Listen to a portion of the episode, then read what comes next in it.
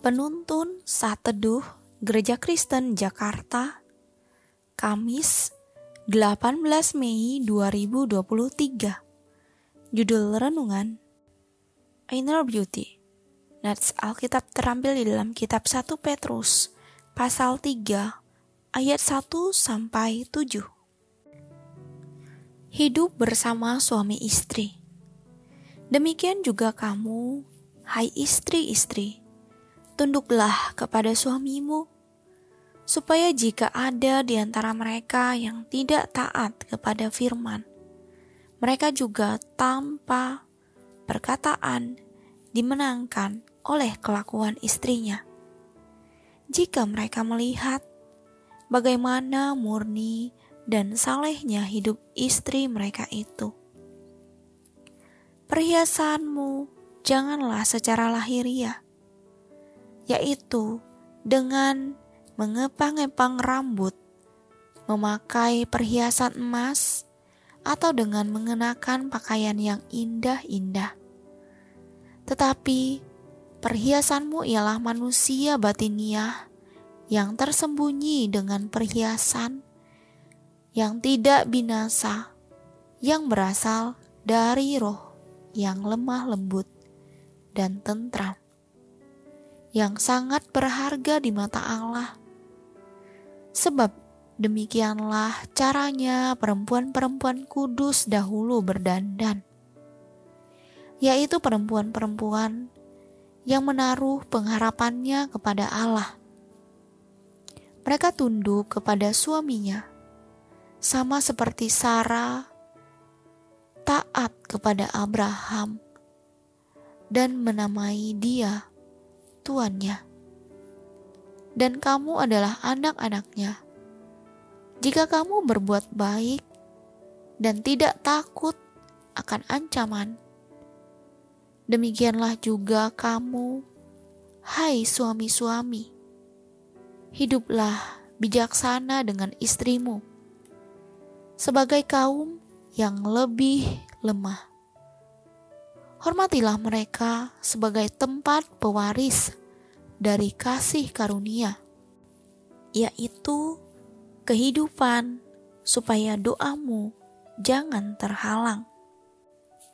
Acara kontes kecantikan wanita sedunia disebut dengan Miss Universe. Acara ini merupakan salah satu ajang yang ditunggu-tunggu oleh setiap wanita di setiap bangsa di dunia semua panitia, sponsor, tim juri, dan semua yang terlibat akan penuh antusias karena acaranya menarik, bergengsi, dan sangat membanggakan. Terlebih lagi, yang menjadi sang juaranya yang akan dinobatkan sebagai Miss Universe dan mengenakan mahkota yang sangat cantik untuk mengikuti acara bergengsi ini, setiap peserta harus siap untuk dikarantina dengan maksud bisa dilatih, diperlengkapi sedemikian rupa. Mereka mesti melewati berbagai tahapan seleksi dengan kualifikasi yang ketat.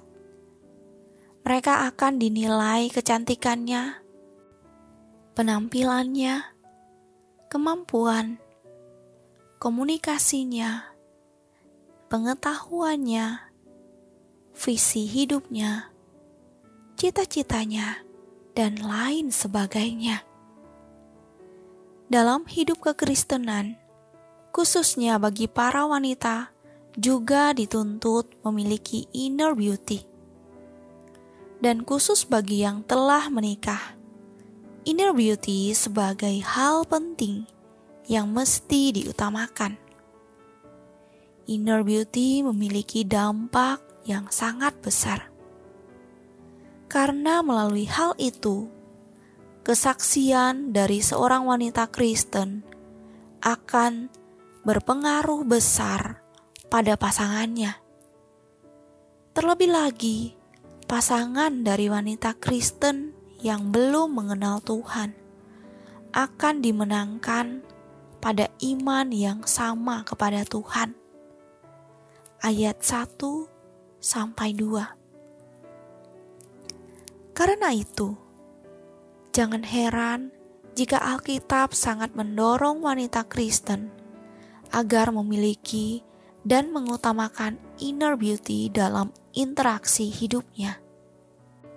Kecantikan sejati yang berasal dari dalam diri kita yang mampu membuat kita bersinar. Dan itu akan jauh lebih berkesan ketimbang penampilan fisik. Inner beauty akan memancar kepada orang lain lewat sikap, tindakan, perbuatan, dan tingkah laku kita sehari-hari. Bagaimana kita bersikap, bagaimana perbuatan kita, bagaimana kita memperlakukan orang lain, bagaimana kita menghargai orang lain, menjadi teladan bagi orang lain, mengasihi, seperasaan, dan sepenanggungan, ringan tangan, dan murah hati. Semua itu dapat menggambarkan karakter terdalam kita apakah sudah ditata dengan benar atau belum?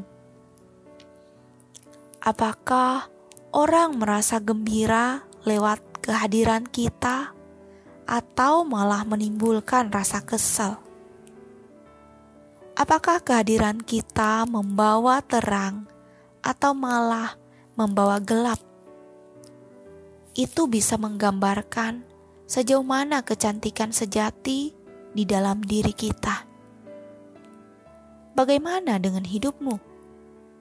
Sudahkah utamakan inner beauty? Tentu saja wanita Kristen sah-sah saja berdandan yang baik, namun tidak melupakan inner beauty-nya. Wanita Kristen adalah pewaris kasih karunia Allah yang patut dihormati dan diperlakukan baik oleh suaminya. Ayat 7 Wanita Kristen yang memiliki inner beauty berpotensi mempengaruhi dan memenangkan suaminya bagi Yesus. Amin. Terima kasih, Tuhan Yesus memberkati.